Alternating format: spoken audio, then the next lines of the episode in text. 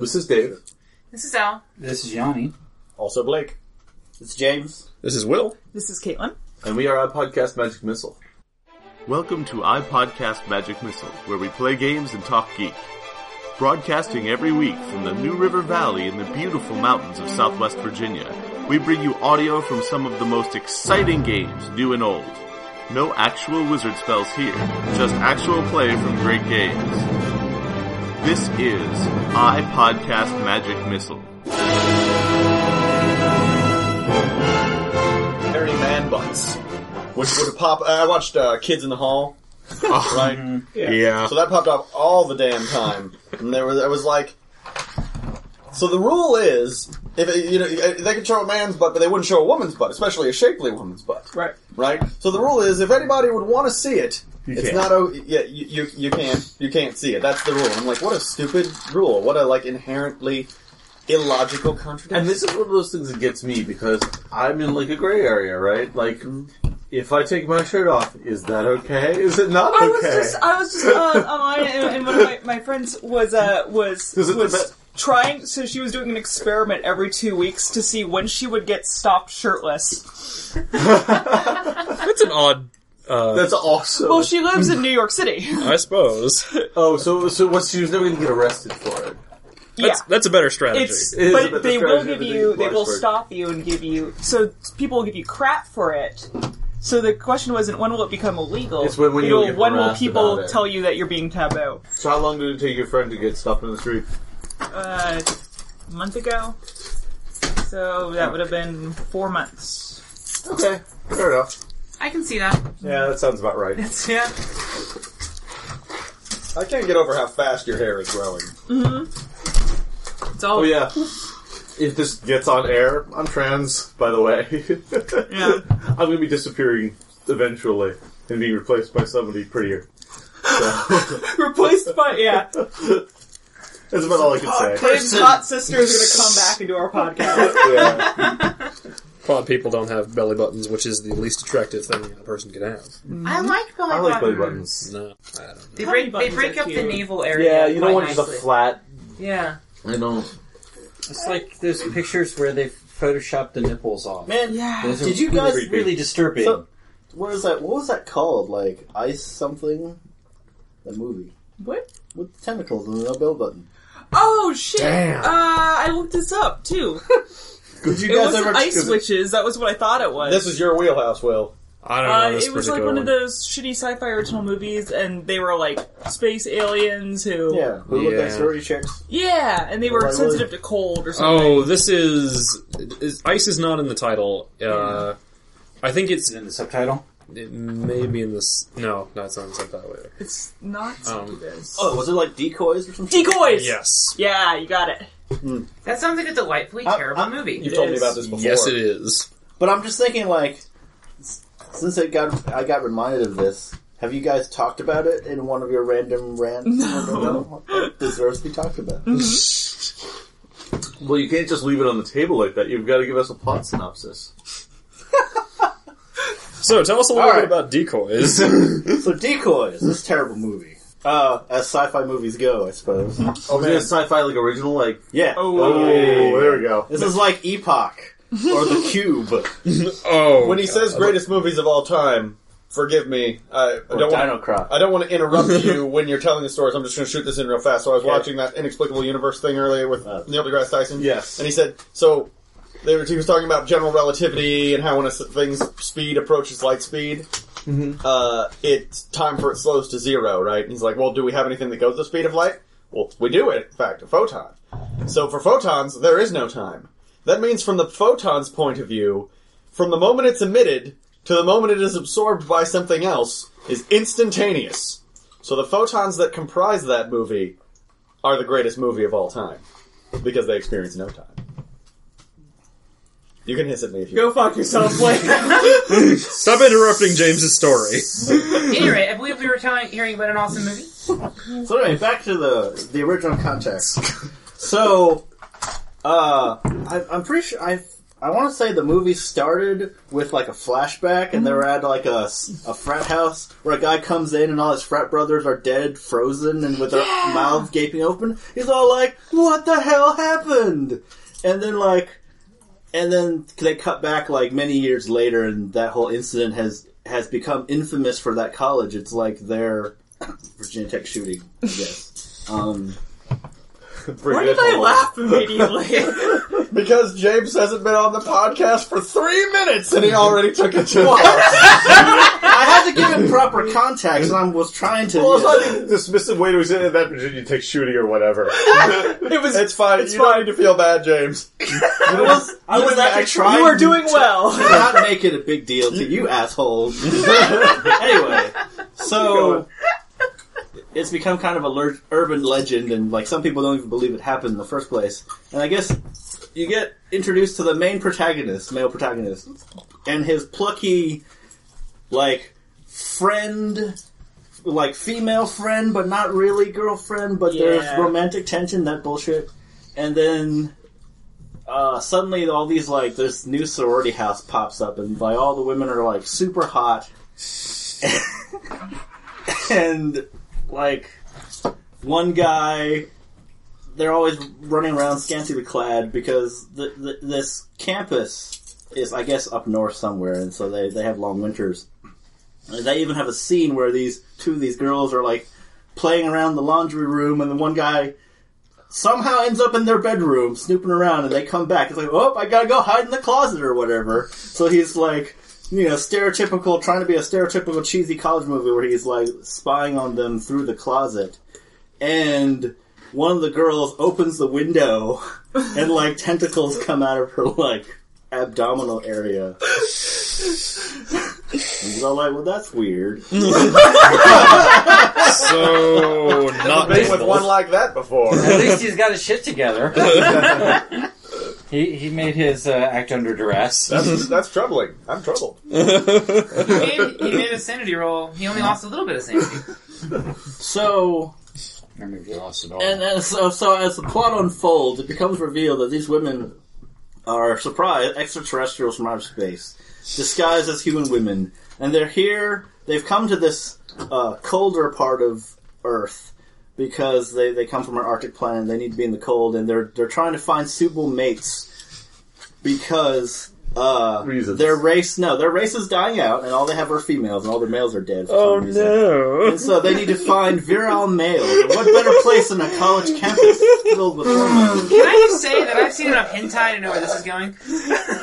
or rather, already They- went. Yeah, but see, unlike a hentai, they don't quite cross the lines that hard. They, they don't go like Legend of the Overfiend fa- that far, you know. It's more of a horror movie and less of a porno.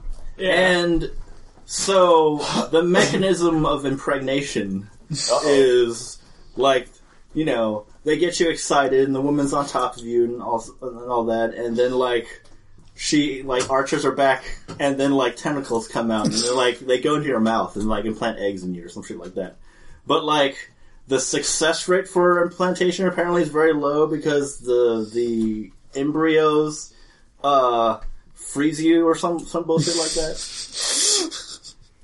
And then they even throw in like uh, there's there's some kind of like there was some kind of like um, power struggle between two of the chicks, and then there was even like a uh, forbidden romance between one of the alien chicks and, and a human guy where they actually fell in love for real, and he volunteered to be like the male host or whatever, oh. and, and some bullshit like that. Did he did he sit on like a heater? Like seahorses?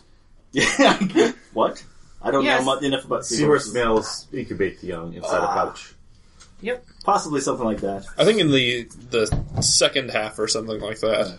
But but in any case, it, It's you double know, pregnancy, I'm pretty sure. But the movie's also kind of tongue in cheek at the same time. It's like reverse hentai. Isn't it tentacle and cheek? Yeah. So speaking of tentacles, if you want to see the Um, most adorable um, non-hentai tentacle whatever that you'll ever see, uh, if you've ever heard of uh, Humon, who does uh, love and, uh, who does Scandinavia and the World, uh, if you've ever heard of this comic, also did a short run of a comic called Love and Tentacles.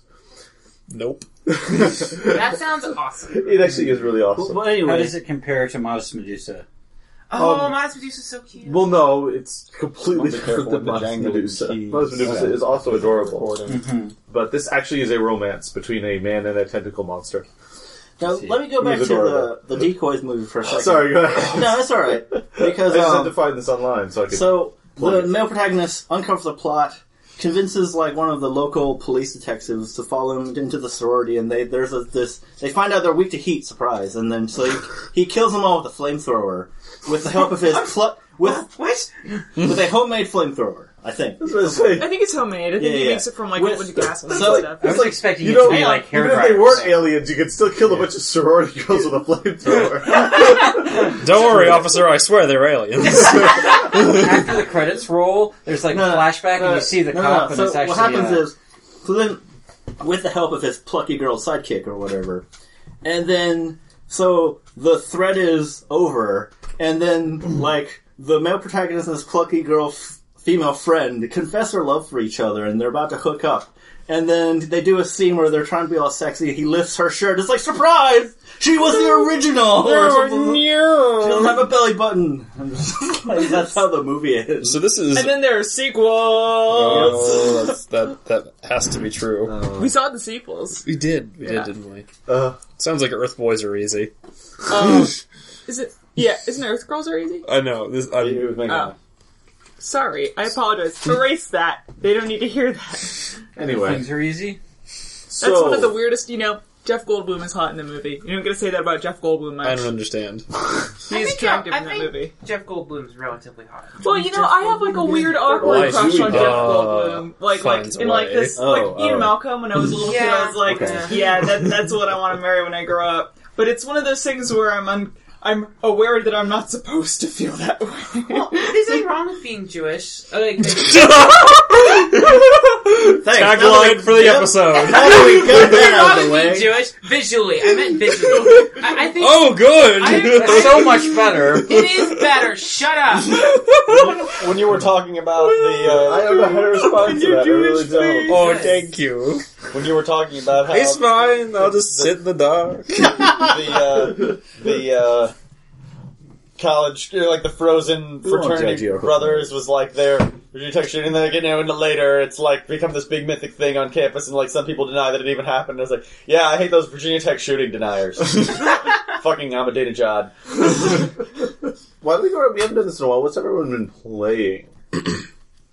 Um, Or Ma- doing this game Mass already. Effect. Oh, which one? Uh, one and two. I finally, I finally force fed my way through one. It was a terrible game. I hated. It. I've heard Mass Effect Two is really, really good. I haven't Mass Effect Two is awesome. It fixed, it fixed every single problem that Mass Effect One had. You didn't like going Um, for an hour and a half after every mission selling your items? Nope. I actually got to the Ooh, I point have where I said, story. "Fuck this shit." I cheated in infinite money, and I just reduced all of my items that weren't level ten to yet. Omnigel. Yes. Seems reasonable. Yep. and I, I spent I still fit spent 15 minutes doing that, but I just everything Omnigel, always and forever, and it made the game a little bit less annoying. I can imagine so. It was a terrible game. It, it was w- weird that here is your character, who is the chosen one, that ha- knows this giant, millennia old alien race. Tens of billions of years old that has eaten countless civilizations before you. You are the only one who knows about it, and you're sta- you're going to go save the fucking galaxy, and you're stopping to help people with like you know their restaurant troubles. And oh no, my sister's caught up with a bad crowd. It's weird. Her crowd was awful. It's weird, it's jarring, but you kind of have to, to in order in order to get an actual like actually get your character leveled up and get money to do shit. You gotta, you And- gotta get those empty jars. Well, Yeah, It's Final Fantasy VII syndrome that the, that that meteor will hang, will hang over the planet for long enough for you to do any side quest you want. It's just waiting for you to go to the northern cave. Take Or, that, uh, take Major- that, Mass Effect and Final Fantasy VII cast and crew. or uh, Majora's Mask. Yeah, Actually, you, I'm pretty sure Majora's Mask, you do have to get that shit done on time, don't you? yeah. well, it's fine. you do, but I Well, mean, well, you could just play that ocarina to your heart's Yeah, content. He's right. You can just like reset it over and over again. Like, yeah, I got time Oh, for a okay. dog. I, I didn't play that one. I got time for any old lady who's missing Yeah. her dog. I have time travel. But at any rate, the um two fixed all of those problems because two, while it has side Friendship. quests, they're very small, um, and you can very easily ignore them and not feel like you're missing out on really anything. Um, and instead, you basically have plot missions and loyalty missions, both of which either it's it's you know following the plot and doing you know fighting the main big bads, or um, helping one of your crew members, which is hypothetically something you're you're personally invested in, and so it's it's much more. Um, like you feel invested in it. You feel it's like yeah, I want to go help you, Tali, because you're awesome. You know, unless fine, I'll help you with your damn you know gambling problem. Though I do have one question. Where does the uh, figurine collecting fit into this? What figurine collecting? The figurine collecting for your figurine collection. What figurine collection? You can you can own a figurine collection in Mass mean- Effect 2. You mean the spaceships? Yeah. I have a lot of money because it ports over all your money from one, and I cheated in basically like several billion dollars. so I have been buying compulsively every one that I found, being like, I don't know what this does, I'll buy it. They're like, oh, this is essential, guys. Captain, I don't think. Shh. The fleets are maneuvering. little, little, like mini ships Wait, that does you he buy. said that? and you can put them in your they're more figurine like- case. Well, they're about this big. Yeah. they're, mo- No, they're model I can ships see it with now. It's like spaceships. next on Mass Effect Hoarders. It's like, no, it's important. You- you- you- This is important You can too. also do it. You can also do it with fish, You, yeah, you can buy Um, fish for your crew except too. you actually have to feed them, which apparently I learned. You don't have to feed your Which- spaceships. is actually the benefit of dating your yeoman because she will feed them for you. She will, and she doesn't mind if you date someone else. She doesn't. I've noticed that. Oh yeah, so that, that, that, that of course the most important question. It's a Bioware game, so Kelly and Garrus currently. Although I haven't actually finished the game, so I haven't actually picked one. I can't. Here's the major. Kelly's so cute. The Garrus is Garrus. Ah! You're wrong. Everyone's wrong. Wrex. Wrex is the love of your life because Wrex is the only person who's tough enough to handle Shepard. Romance Wrex. You can't. And it's a tragedy. He fucking tried. He's in three games and you can't romance Wrex. Not even as male ship. No. He's so virile and strong. He's- Who else can handle Shepard? Shepard can go out and kill anything. But could Shepard handle Wrex? No one knows. Shepard can handle Wrex. Shepard's a badass. Shepard should be able to handle Wrex. I tried it several times and it didn't happen. Well, that's, because, that's because Wrex isn't into Shepard. He doesn't do humans. He could if you try. You don't even have the option to try. You can swing and miss with Jack, uh, or whatever. her na- Is it, is it- Actually, date Jack or, yeah. or romance Yeah, Jack. but- like, Okay, I mean, it's isn't- hard but as not if balls. you're a girl. But Not isn't you're a girl. Garrus the the Falco of the team? He's like this super oh, serious, Oh, yeah, I guess kind so. of a tough He asshole. is. But you can work past that eventually I was with about time. to say, yeah, Garrus is Garrus is pretty much the only guy in the Mass Effect universe that I was sort of like, I could right? do that. Kaidan, yeah. Kaidan, I killed him. Oh, God, and I didn't so even, did I wasn't I. even sad. Kaidan's a puss. In in the first game, my character was Both a lesbian because Well- I wasn't dating Kaidan. both, well, both of the humans, both of the humans in the first one were were trash. Mm-hmm. One was a racist, the other was a spud. Actually. uh, Ashley wasn't that bad. No, granted, She I didn't bothered romance me. her, but um, I did by she didn't- accident, but I've already told this story. She didn't bother me as a uh, as just a person though, as just a Yeah. character. Kaidan Uh, was annoying. I don't know. You can you can. There's the the uh, the guy who's like slowly dying of like space cancer who you can romance, but you can't romance Who's Wrex. that slowly dying of space cancer? Uh, fish guy, fish assassin, You can romance. He's slowly dying of cancer. fish cancer. Spoilers. Fish Cancer. Fish. What? Oh, my Guys. fish has become cancerous. You, you are a fish. He's like, yeah, it sucks. annoying. Do you know why I don't like him? Hmm. Because there is a guy in my uh, that I used to roleplay with who's a great friend, by the way. Like, like, he, Did he have fish cancer? well, no, It's but fish he, cancer. he's a great guy. Out of the table. However, he plays Never the games, same. role playing games, so differently than me. And every time, every single time he made a character, he made that exact guy, that exact guy, exactly every damn time. Fish. Oh my gosh! Cancer. the whole thing. Well, the assassin with a heart of gold shit, but Really, John? Cancer fish again? this is supposed to be Shadowrun. Liquid fish and Shadowrun. They don't actually makes sense in Shadowrun. Okay, Yeah. fine. Bunnies and burrows. then. you win. what are you doing in this hole, fish? well, I'm dying of cancer. I'm hoping to suffocate first. Things have been tough ever since, since Hey. we moved away from the river. No, no, hang on. Now you're making me think of pillow fishes who live in anuses. Oh god! Today I was like, I'm sorry. Uh, that was on Saturday morning doing breakfast. breakfast cereal. So Yeah. this is so this is James, everyone. He's a part of our lives. And now he's a part of yours. Huzzah! You can't get him out. Rejoice or despair. So what's Yannick played? I've mostly been playing Knights of Pen and Paper, uh, which is a uh, semi-casual RPG where you play uh, up to six characters playing an RPG. what? You, you, you, like I have in my party, I have a hipster cleric, a lawyer paladin, um, a Ramona Flowers as a druid, uh, a nerd wizard, and one of the game developers is playing uh, a hunter. Um, and that's my party, and um, it's it's a great little game. You run around. There's a, there's a game master. You can buy like upgrades for your table. Like if you get miniatures, it'll give you one bonus. Is this- you get This is a congregate game. Can you buy? Um, how it's- how can I give them my money? it's it's on Android. Um, it might be available on PC as well, like on Steam. Um, it's Knights of Pen and Paper. Is this that thing that I was watching you play the other time? Maybe it's all the 8 super- bit where you were killing the skeletons? Yeah, Yes. 8 bit graphics. Um, I have finally defeated the game, and then accidentally, uh, the bad guy opened a portal into the real world, and so I had to go back and, like, protect the party from getting attacked by the monsters that had crossed over from the game into the real world. I, I Uh, would. oh, sorry. Spoilers. I would Yes. just like to add, I watched him play his, his his his that game, and so the various characters, your players, are dressed in the costumes appropriate to the roles, sitting at the table across from the DM as the dungeon scenery is changing. So, like the DM and the table that you're sitting at is a persistent like terrain. You upgrade the, the table and, like, various furniture to give that. you buffs. In fun And- games parlance, we would call this going deep. It, it Can is you- a quite excellent game if you like RPGs and leveling stuff and unlocking things and a very perverse sense of humor. Uh, I highly recommend it. You forgot the other game that you've been playing a lot lately. Civ Clicker. Oh yeah, this this one got me.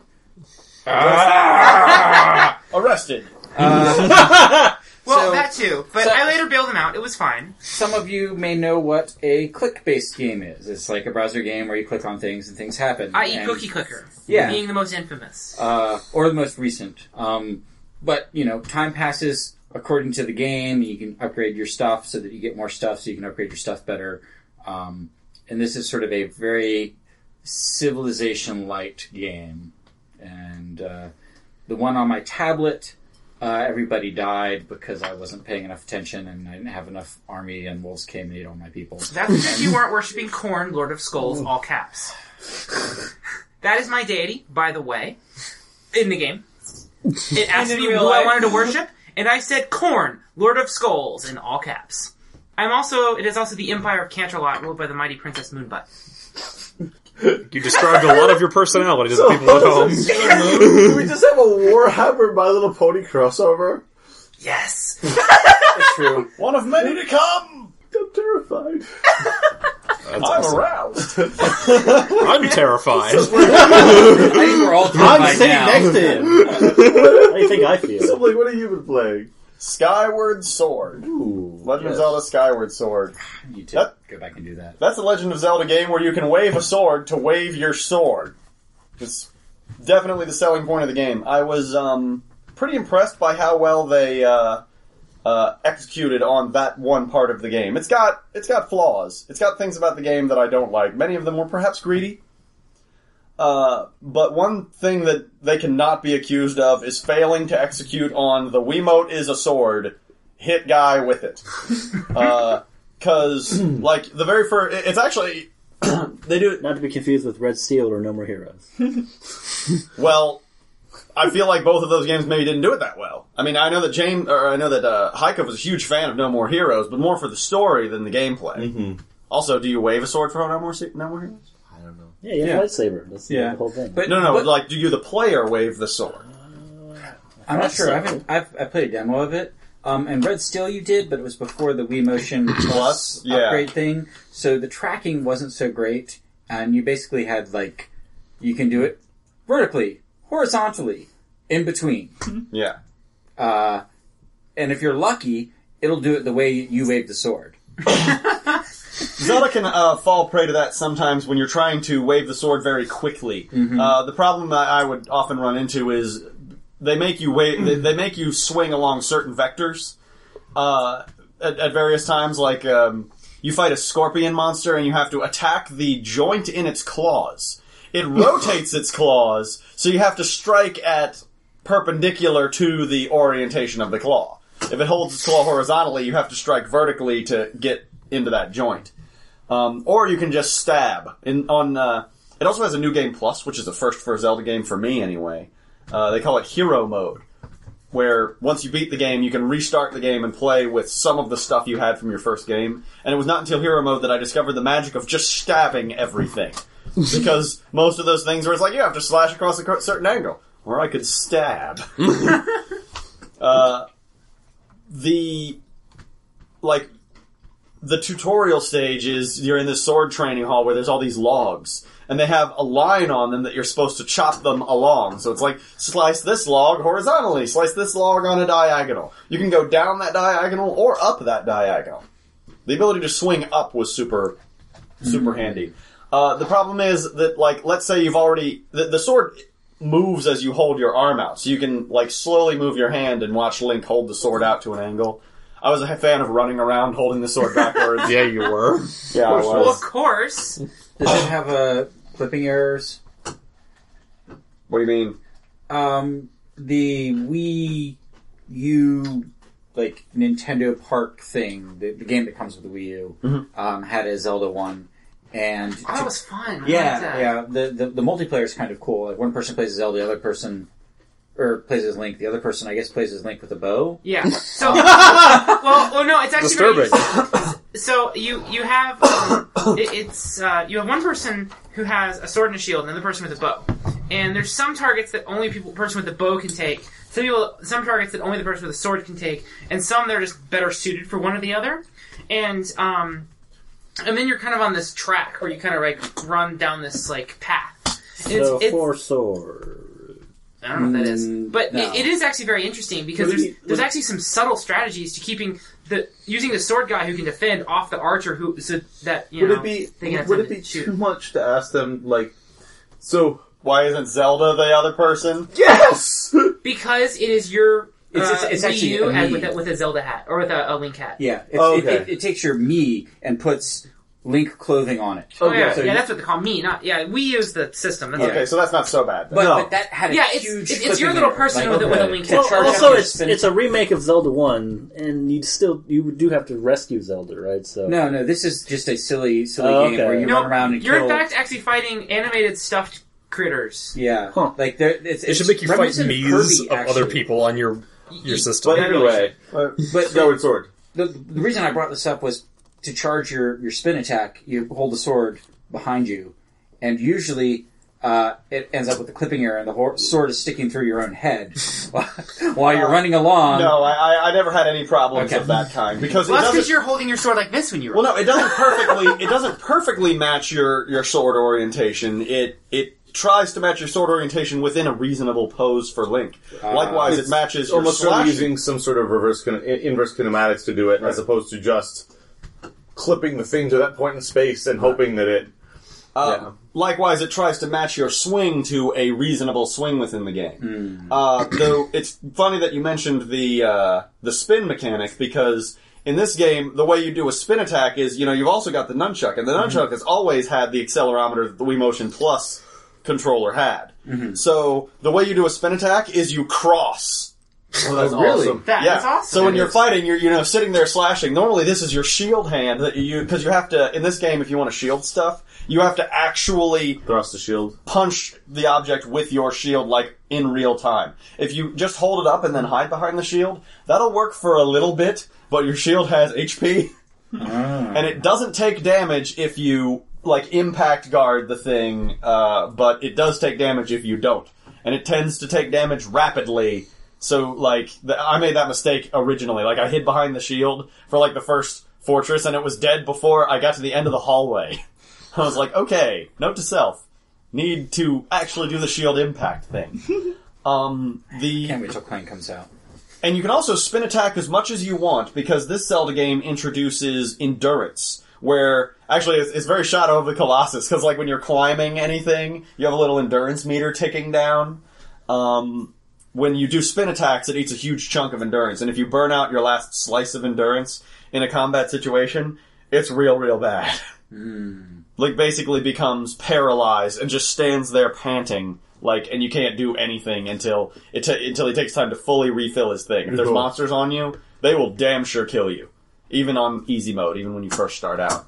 Um, so you can slash as much as you want. The neat mechanic that they had for that one was the um, the throw an energy wave which in this game is called skyward strike and you have to hold the sword straight up to charge it. Like you, Link will show you when you've done it because when you've got the perfect vertical alignment, he'll suddenly like stiffen, mm-hmm. and then a little shine will start at the end of the sword and work its way down to the base. When it hits the base of the sword, you can release the slash, and you can actually release the slash in any of your normal slashing angles, including stab, which I did not even know was a thing you could do until New Game Plus. So it's basically you charge, charge, charge, shotgun.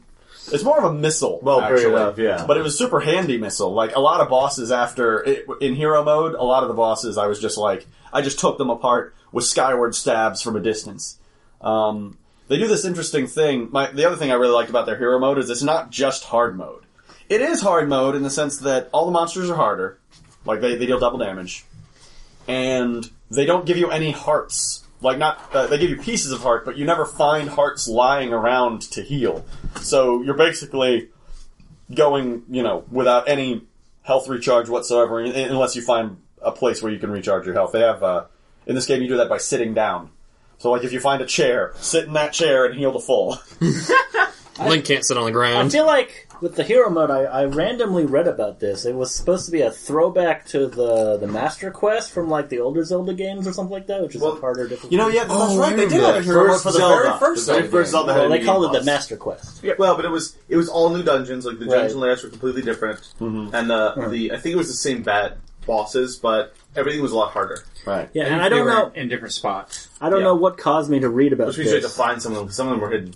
But it, there was it was a whole big thing. There was also this whole big conspiracy where people were convinced in Link to the Past there was a Master Quest version, and there was a lot of hoaxes, and people finally like confirmed there wasn't by going actually going to the code. And we're like, no, there's no Master Quest. Oh, that That was game was What was the guy in enough. what? Was really good. Who was the guy in Mortal Kombat? Uh, Shao Kahn, Mo Raiden? mocap. No, not mocap. Liu Kang. He's got a mocap. suit. Goro. Uh, no, I'm thinking of Reptile. Street Fighter, maybe. Oh, Trying to think of that guy who everyone spent like Chung. four Li. hours. Oh, I four remember Dan. those back in the day, but I don't remember what it was. Are you talking about Dan? It might be Dan. There's a Mortal Kombat character that you could. that there like basically there was a when people looked at the the code it looked like you could access this one character Oh, I and heard about tried yes. yeah Oh, Master Shen or something like that. What was the one? Maybe the one the No, Masters. no, no, no. I think it was. Um, I think it was Noob Saibot. Lizard Man. No. No, it's the red. um, whoever happened to be the red ninja. He was in Mortal Kombat 2 in a background shot. He was uh I think isn't he right though? Isn't it? Wasn't it Saibot? Noob Saibot is not him. Noob Saibot is the shadow one who's gray. Right. This particular one was the red one who uh, has a different person's name backwards rather than two people's names backwards split together. Uh, this particular guy uh, was a color palette mishap that happened in uh, the background of one Mortal T- Kombat 2 level. In Mortal Kombat 3, he was an unlockable character. but in two everyone thought he was an unlockable character 2 was also the only Mortal Kombat game that didn't have Scorpion in it. Hmm. Really? Yes. Novel. Yeah, because he was killed at the end of Mortal Kombat 1. So reasonable. And then he came back. Yes. Because continuity, whatever. Though I- No, he's a zombie. I mean, he's, Okay. he's or not a zombie, but like a undead Undead, thing. Yeah, yeah, yeah. Though I feel like Mortal Kombat's probably not the only fighting game. I think Street Fighter had a had a Yeah. phantom character that a lot of people thought were swear really That makes I sense. was sworn Lizard Man the first time was that way. Lizard Man was in the first game and was also a similar issue. I got two more things to say about Skyward Sword. One of them is that uh, in hero mode, my favorite thing about hero mode, which I, I didn't get to before, was that the NPCs know you're in hero mode and they reference it s- somewhat regularly. So, for example, towards the end of the game, you're talking to this like old guy, and he's like, "Hey, you look really familiar." And you can answer, have we met before? And you can either say no or yes. And if you say yes, he's like, oh, right, you're in hero mode. Well, I'm not going to go through my big whole spiel then. You know what's going on. The second thing was that throughout the whole game, I wondered if there was supposed to be some kind of feminist statement going on here. Really? Because, um, a- a- in the end, it turns out that I think it wasn't so much a statement as Japanese games are trying to kind of catch up with, you know, the rest of the civilized world when it comes to the role of female characters. Um, No, go ahead.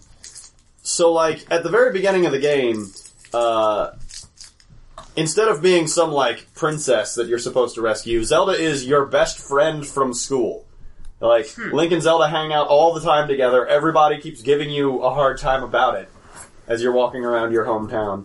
And it's a hometown that is in the sky, so, like, your people fly around on birds. Mm-hmm. And you go through, like, the tutorial stage, and then the two of you are flying on your birds together. I guess it's a date and she gets sucked off of her bird by a tornado and falls down through the cloud cover. There's like this opaque layer of clouds birds won't cross.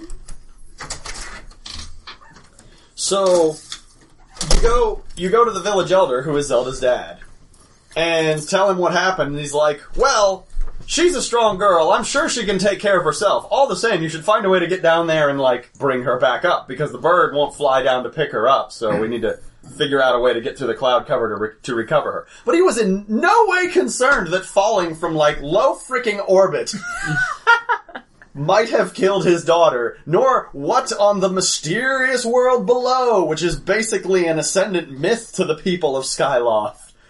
Might, you know, threaten her life. He's like, nah, Zelda's a badass on toast. This won't even be a problem. She has very low weight. Have you noticed that? And that's why he's not worried. He's gonna figure that she's just gonna like sort of float down. Well, she knows the spell Featherfall is a uh, spell-like ability. She I'm can pretty cast sure. it once per day. Yeah. that Yeah, makes it's a racial ability. Suffice to say, uh, then I won't spoil the end, but the important thing is that at none of this, at no point in here was Zelda kidnapped. You were not trying to rescue her. You were both That actually working. makes me really happy. you were working in parallel to, you know, fulfill your roles in this quest. Now, this is a spoiler, but I am going to tell it to you anyway because I think it will enhance your enjoyment of the game. two cans. She does get kidnapped briefly at the end of the game. For the boss fight, the boss does show up, punch Zelda in the stomach, throw him over her shoulder, uh, throw her over his shoulder, and then go running down a thing, and then you have to like have this chase sequence following the guy, and then you fight that guy, and then you get her back, and then after that is the boss of the game. So she is briefly kidnapped. She wouldn't be Zelda if she weren't. But she does spend about 98% of the game in a state of total control of her destiny. Well, I feel like that kind of kidnapping, of getting punched in the gut by presumably a giant monster or something, Yeah. could happen to mostly anyone. It, it's actually pretty Not impressive. Houdini. I get, you gotta like, right, that would straight up kill Houdini. you gotta love the true. throwback to, to Double Dragon, where it just starts with chick getting punched in the gut, that is true. thrown over shoulder. that game. I think it's a deconstruction in this case. I'm just saying. Perhaps. Um, um, but anyway, so that was that was the things I had to say about it. So, James, have you been playing anything game wise lately? Yes, uh, I recently downloaded uh, Scribblenauts Unlimited Oh, off of Steam. And what prompted me to get this game is because I this is going to be a free plug for Team Four Star because I frequently watch Dragon Ball Z Abridged as Yay. done by them, and when in between their episodes, I watch their other stuff like when they have Nappa and Vegeta play various games. Recently eh, they've had a series of called like Renegade Blank, which is just the voice of Vegeta playing various games. And so I was watching the the version uh, I'm gonna I'm not gonna repeat all of it, so it's better to watch than to be heard. But suffice to say, you know, it's Vegeta playing this game, and he's all like, "What is this?" And he's they're going through the intro movie where they're talking about Scribblenauts' dad, Edgar, and his wife, and their adventures, and and uh, how they're gonna they're gonna they settle down and start family, and have 42 children, and like Vegeta's like, "Jesus Christ, man, pull out." they go through a tutorial, and it's like, get this cat off the tree. It's like, how do I get this cat off the tree? And he summons a Shoggoth, and the cat like runs off the tree, and the, the little girl picks up the cat, terrified, and runs away. And Vegeta's like, I helped. Back to Scribblenauts. So I'm watching this video, and I'm like, I've got to play this game. So I download it, and you know, I'm and in, in Scribblenauts, you know, they try to be family friendly. You can't type anything vul- vulgar. You can't do anything that's like celebrities or anything that's licensed, and you can't uh, do anything that's uh, profanity. Yeah, profanity, vulgarity. But just to see what kind of things you can get away with, you try different things. Like all animals and persons, you can give them the naked qualifier. And all that does is that they show up with a pixelated torso. So, so if you like type in naked panda, it's just a panda avatar with a pixelated torso. Nice. So for the longest time, I had naked woman in my backpack because you can put summons in your backpack. Just cause I'm a jerk, and it's just, and um, it was just meant to be there as a joke. But then like all this stuff keeps coming up, like feed this shark, or feed this vampire, feed this Cannibal. cannibal, and I'm like, I really shouldn't, but it's just too goddamn convenient. And I actually heard changing topics slightly. That game, that's the one where you have like the 42 different avatars, right? Uh, yeah, you can unlock different avatars. And they're, they're like different uh, characters, the same guy, right? Uh, no, they're his brothers and s- they're his siblings, basically. Yeah, 43 children. Well, what I've heard though, it, um, now I've never actually played the game, so maybe I'm wrong. What I've heard is there's only one girl, Yes. and which makes me a little sad because it it comes back to the problem of girl being a class. She's just she's the girl. on uh on oh god damn it I can't remember the name of it now but it's, it's a feminist video game blog on on YouTube uh, she called out Scribblenauts Tropes versus women. Tropes versus women in games. yeah that's the one With, uh, Anita Anita- Sarkeesian- yeah. Yeah. Um, yeah, the, the female character does spend most of the game being the damsel in distress and until you beat it and then she becomes the unlockable, one of the unlockable She's- avatars. she's the last unlockable Yes. And, table flip and you know, I, I, I don't know if they certainly were trying to do that on purpose, but, uh, No, I, I- I'm not accusing them of intentional sexism. I think it's just the unfortunate problem that is just rampant in everything, especially the video game industry, of um, just unintentional sexism. It's just what people were kind of Right. what people.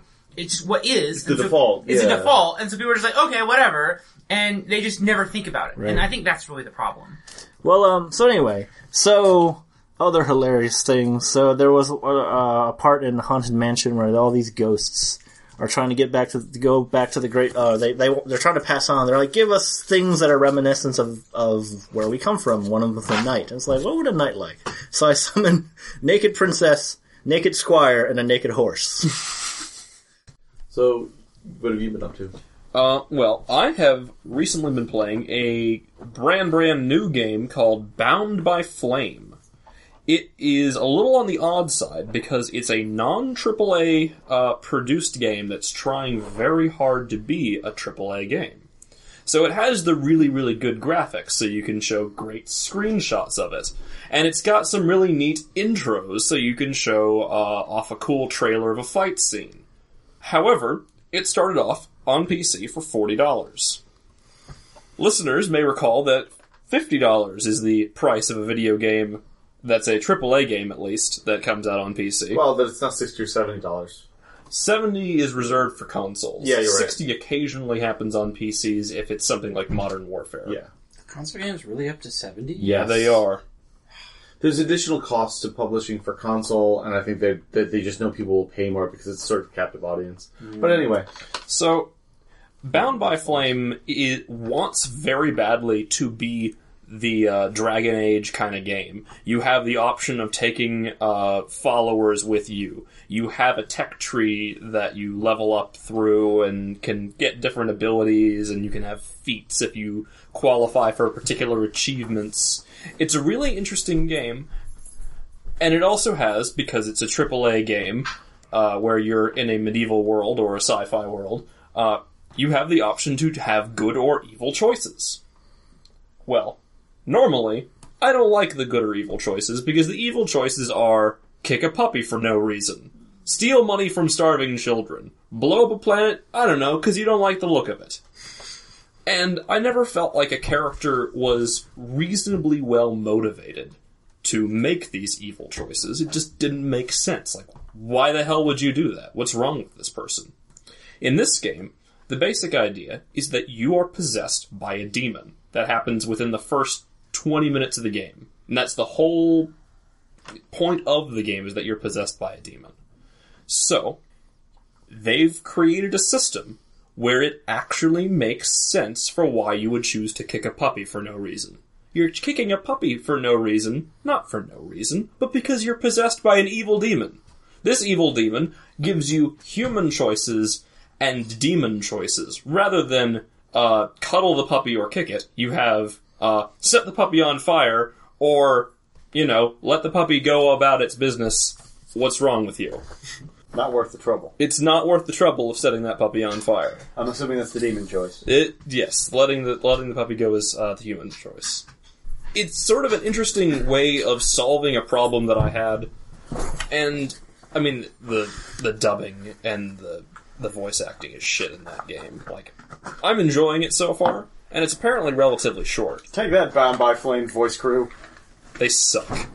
they suck hard. You should feel bad for yourselves. Do better next time.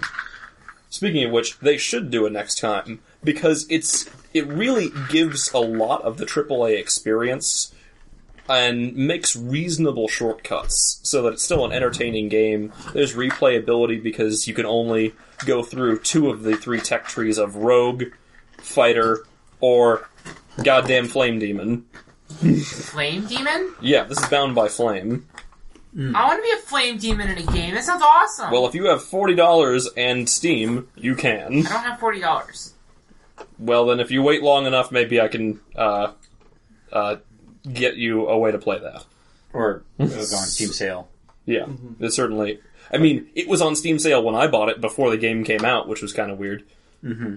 On, on the topic of paying out the butt for Steam games, I think Yahtzee recently complained about the new Metal Gear Solid demo, which was like thirty bucks or something like that, and it was That's not just a a demo. The demo was thirty dollars. No, the game was thirty dollars, but it was a demo.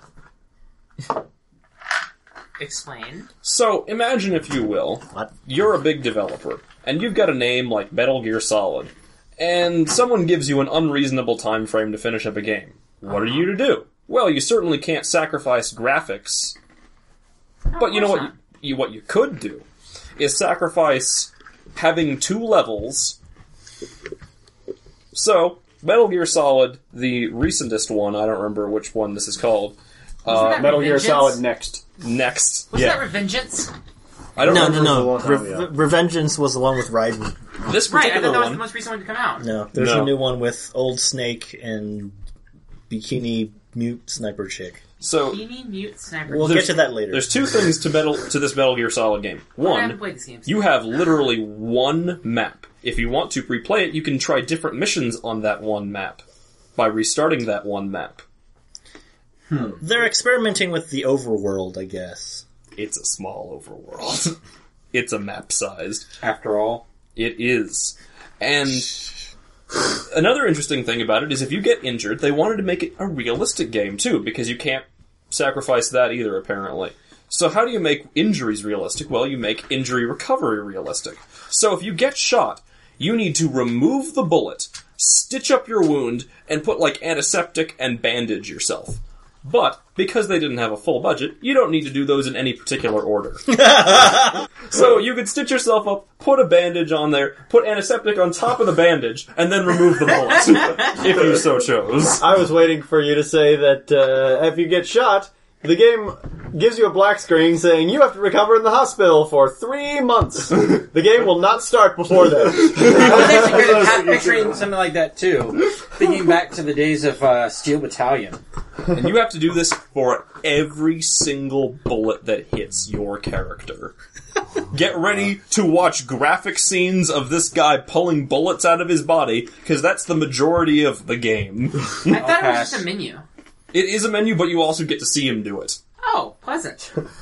What are the choices on that menu? Pull bullet out of wound or leave bullet in the wound. See how this plays out. Rub some dirt in it; it'll probably get better. I feel like this bullet may appreciate its value. I want to carry it for a while. The um, So what is the Reminds whole thing? What is this? So you talk about Call of Duty game too. Um, there's a Call of Duty game. I don't know anything about it, Oh. except that you I have do. like. Oh, well, There's a new Call of Duty game? I've seen the Is trailer. there ever not? there so it's it's like set near future where I assume the United States it's kind of like Ghosts where the United States has like future-esque technology like instead of space lasers there's like power suits for special forces guys and the main bad guy is Kevin Spacey. It's an avatar of Kevin Spacey voiced by Kevin Spacey. Hold on, go back to the powered armor. There's powered armor in a Call of Duty game? don't get Yep. excited. Because I am about like 80% of the way to having a full hard on. right Decrease Oh. that by ninety percent. They so there's power armor. They also in the trailer featured like the Spider-Man gloves, some kind of like weird nano sticky glove. That, now. That sounds boring. Powered armor. Okay. Tell me about the powered armor. Get less excited. I am about to go buy a Call of Duty game for the No, first not. time in my But life. right. Don't do it. Talk me out of it. Okay, well, first and foremost, I've seen this power armor. Do you know what this power armor looks like? It looks like pipes attached to your back. Because it's a Oh, bunch of little yeah, yeah. pipes Do- that assist you, Do you remember Elysium with Matt uh, Damon? Yeah. It's like that. but less. There's less material. There's Gatling guns on them or something like that. oh, okay. Oh, okay. That's a little bit more exciting. Is it? Maybe. I am having a hilariously good time here watching the like dueling narratives of James and Will, and like L is the is the meter. it's like uh, it's, it's, it's like uh, Guitar Hero or something, where like James is trying to make the needle go left, Epic and Will is solo! trying to make the needle go right. So so, but isn't this one of the games that's like thirty bucks, but it's like a demo? Did we Uh, say- 30 bucks? No, not for the Call of Duty game. Call of Duty's probably a full This one's going to be 85, I have to Oh, okay. assume. No, what was the other game that was that was like a demo? This but it one- wasn't a Metal demo. Gear Solid. Metal Oh, Gear it Solid. was, it was the Metal Gear game. Metal Gear So- Fractional. So they claimed it was the finished game, but it turned out to be a demo. No, it it certainly seemed like a demo in everything except for the fact that they called it the real game. So there's one other thing, actually, before you get to me, that you two have been playing in a campaign. You just started a ca- new campaign, right? Mm. We just had the first session last night. It's interesting. I don't know. I don't know enough about Zelda to, to know whether or not this was well within the Zelda paradigm. Well, hold on a sec. What is it? Oh, uh, Heiko is running a campaign. Uh, it's set in a Zelda-esque universe. I mean, it is the Zelda. Un- it's supposed to be the Zelda universe, but the Zelda universe is kind of quantum. Uh, you know, each game is kind of its own continuity.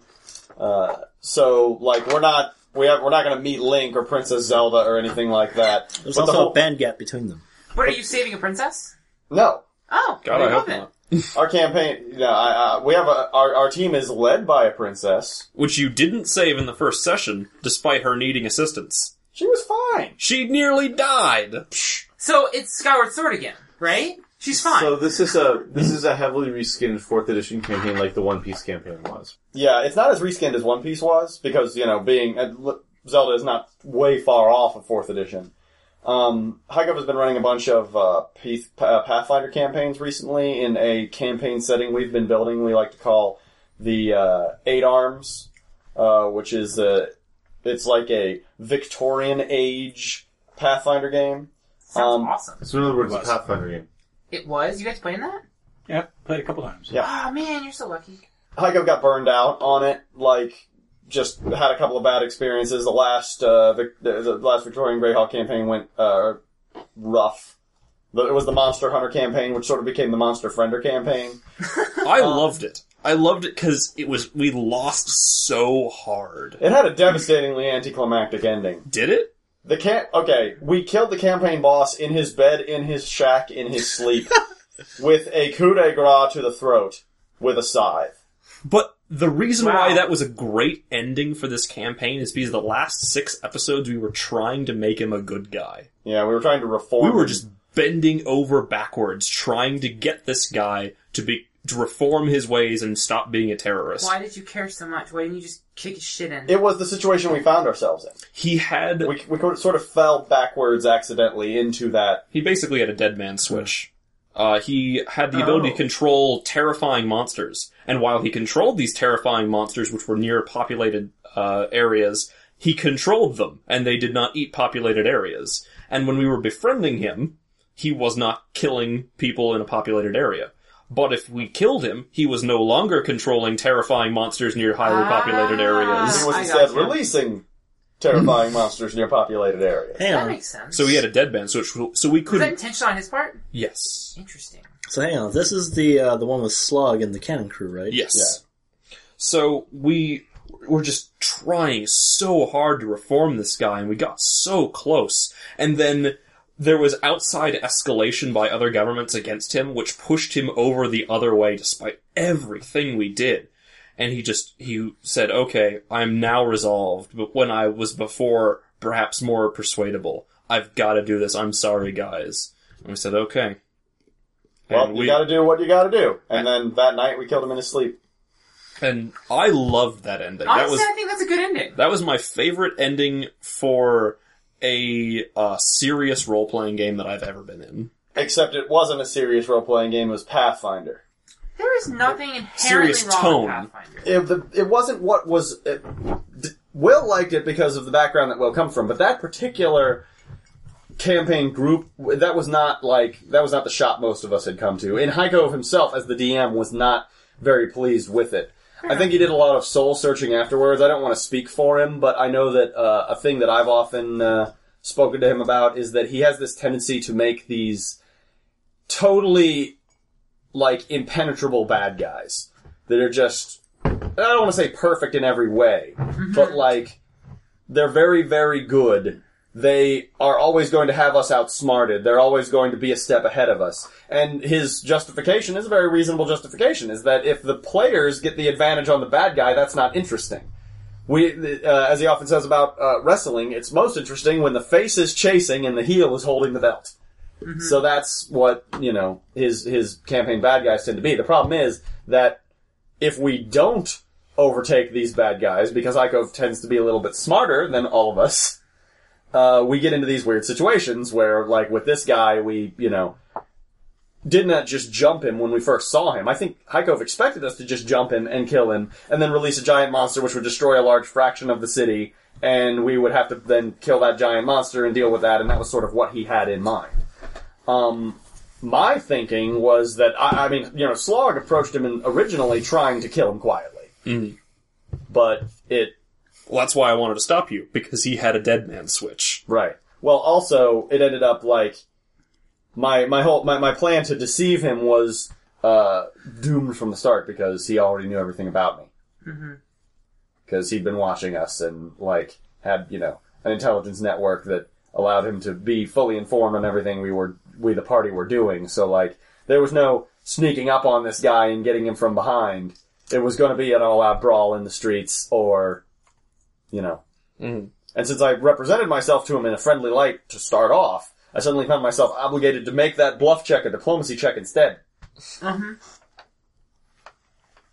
And so that was what ended up happening. It was definitely a darker campaign than I think most people signed up for. In fact, specifically, I, we went through a sign up sheet basically. Uh, how said, dark look, did we sign up for it? Not very.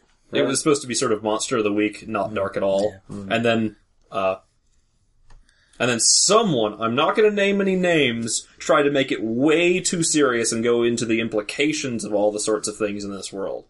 It was Will. It was me. I assume so. I was surprised it wasn't gloves. Nope. Something. Nope. Glo- uh, totally something we would do. yeah. Absolutely The- something. Gloves doesn't have this problem. I do. Anyway, I got wanted to do something that was damn sure guaranteed to be lighthearted and fun, and so we're doing another Hyrule campaign. We're doing it on Thursdays when you're running Ladies Pathfinder, which is why we couldn't have Joanna, who really wanted to be in it too. It's a shame. But we yeah, we just had the first session. Uh, we have. We should probably save something for a story time on this, but uh, I'm I'm optimistic. I feel like it's going pretty smooth Oh, so me far. too. We've fought some moblins. We got we got a we went on a quest. Uh, we met a guy who's a crazy merchant, essential essential uh, Zelda stuff. Uh, we We've got a feeling he'll be inexplicably showing up in every town we visit from now on. oh that yeah, would make sense. it's very reasonable. Uh, we met a fortune teller who couldn't tell the future, so, but was still a fortune teller. There was a absolutely magnificent like improv comedy scene between Heiko and Will over the fortune teller. It was like it was just magical because, wi- including Will handing the fortune teller a, a an imaginary note. Like Will did this, where he like rolled his arm out, held, holding out an invisible piece of paper, which Heiko then pretended to take and read and comment on, or and, and comment on. What did he say? It says like the seven most effective habits of or. Uh, effective, Uh, seven effective habits of highly leafy people. He's a he's a Deku Right. prince. Like, the seven effective habits of highly leafy people. And then he just like gave Will this sardonic look, and then Will's like, "Hey, what's the first rule on that list?" And then Hankoff looked down and said, "Don't question Prince Thistle's instructions." and like the whole thing was like they had freaking scripted it, and I was That's like, awesome. totally perfect comedic timing. I Oh, was it's wonderful. Oh, I think it Heiko and I make a good uh, comedy pair. I can see that. Well, you both have theater experience. The um, the the thing that I found most Zelda-y about it was we got into town and we walked. Uh, we we tr- we went and looked at a thing that was obviously where the quest was going to start, but we didn't have a piece to make it happen, and it was and, and that much was obvious. So then we went into the shops, and there was a kiosk that was empty. That the people on either side said, "Usually there's a guy there. He's late." Right? And we were like, Maybe he's outside town. I, I think I was the one that's like, hmm. alright guys, I got a feeling this dude is outside town being ambushed by moblins. But then we went to the fortune teller anyway, who was like, I got a feeling this guy you're looking for is out of town, being ambushed by moblins right now. and so then we were like, shit, zone change outside of town, like, it's four, no- it's four moblins, get him. That's hilarious. And then we divided damage evenly among the moblins to the maximum extent possible, which is like the thing you don't do in fourth edition. Mm-hmm. You have to focus fire guys because they have a lot more HP than Pathfinder monsters. Right, right. And it's like, pick one guy, burn him to the ground, move on to the next guy. But just because we're all dumb like that, we ended up splitting up and like each All trying to one on one one guy. All of us did that? No, there were five of us and four of them. Look, I don't see what you're complaining about. I was trying to be the defender. I picked one guy and said, "You, you have to deal with me." Right I on was- the other side of the battlefield. I was like, a much. You were an avenger, not a defender. You never stopped anyone from hurting anything. You only hurt people for doing so. You were a striker.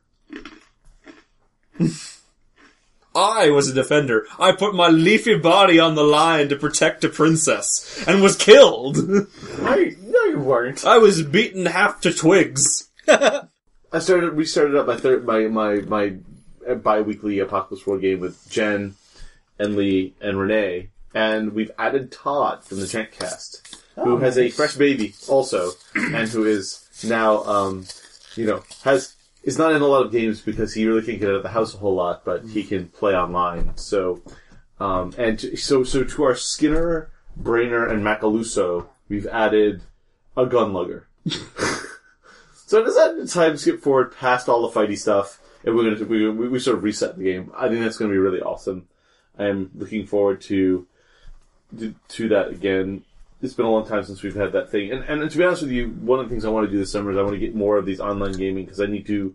I feel it's really important to hook people up across the country. So, you know, everyone here should at some point get on a G plus game, even if it's a one shot, and play with other people from mostly Chicago. You know, Geographically separated people. yeah, because that's that's one of the ways you build community. You because especially if, if not everyone can get out to cons all the time. You know, we have these we have this sort of this all star list online of all these people, and we can just kind of put them together and see what happens. Maybe I'll uh, maybe I'll Skype them into the uh, ten thousand teeth campaign once it gets started. That'd actually be pretty cool. campaign that will be able to uh, serve my limitless greed for players. This podcast is fully copyright by its hosts. visit us at podcastmagicmissile.com. I Podcast Magic Missile, attacking the darkness since 2012.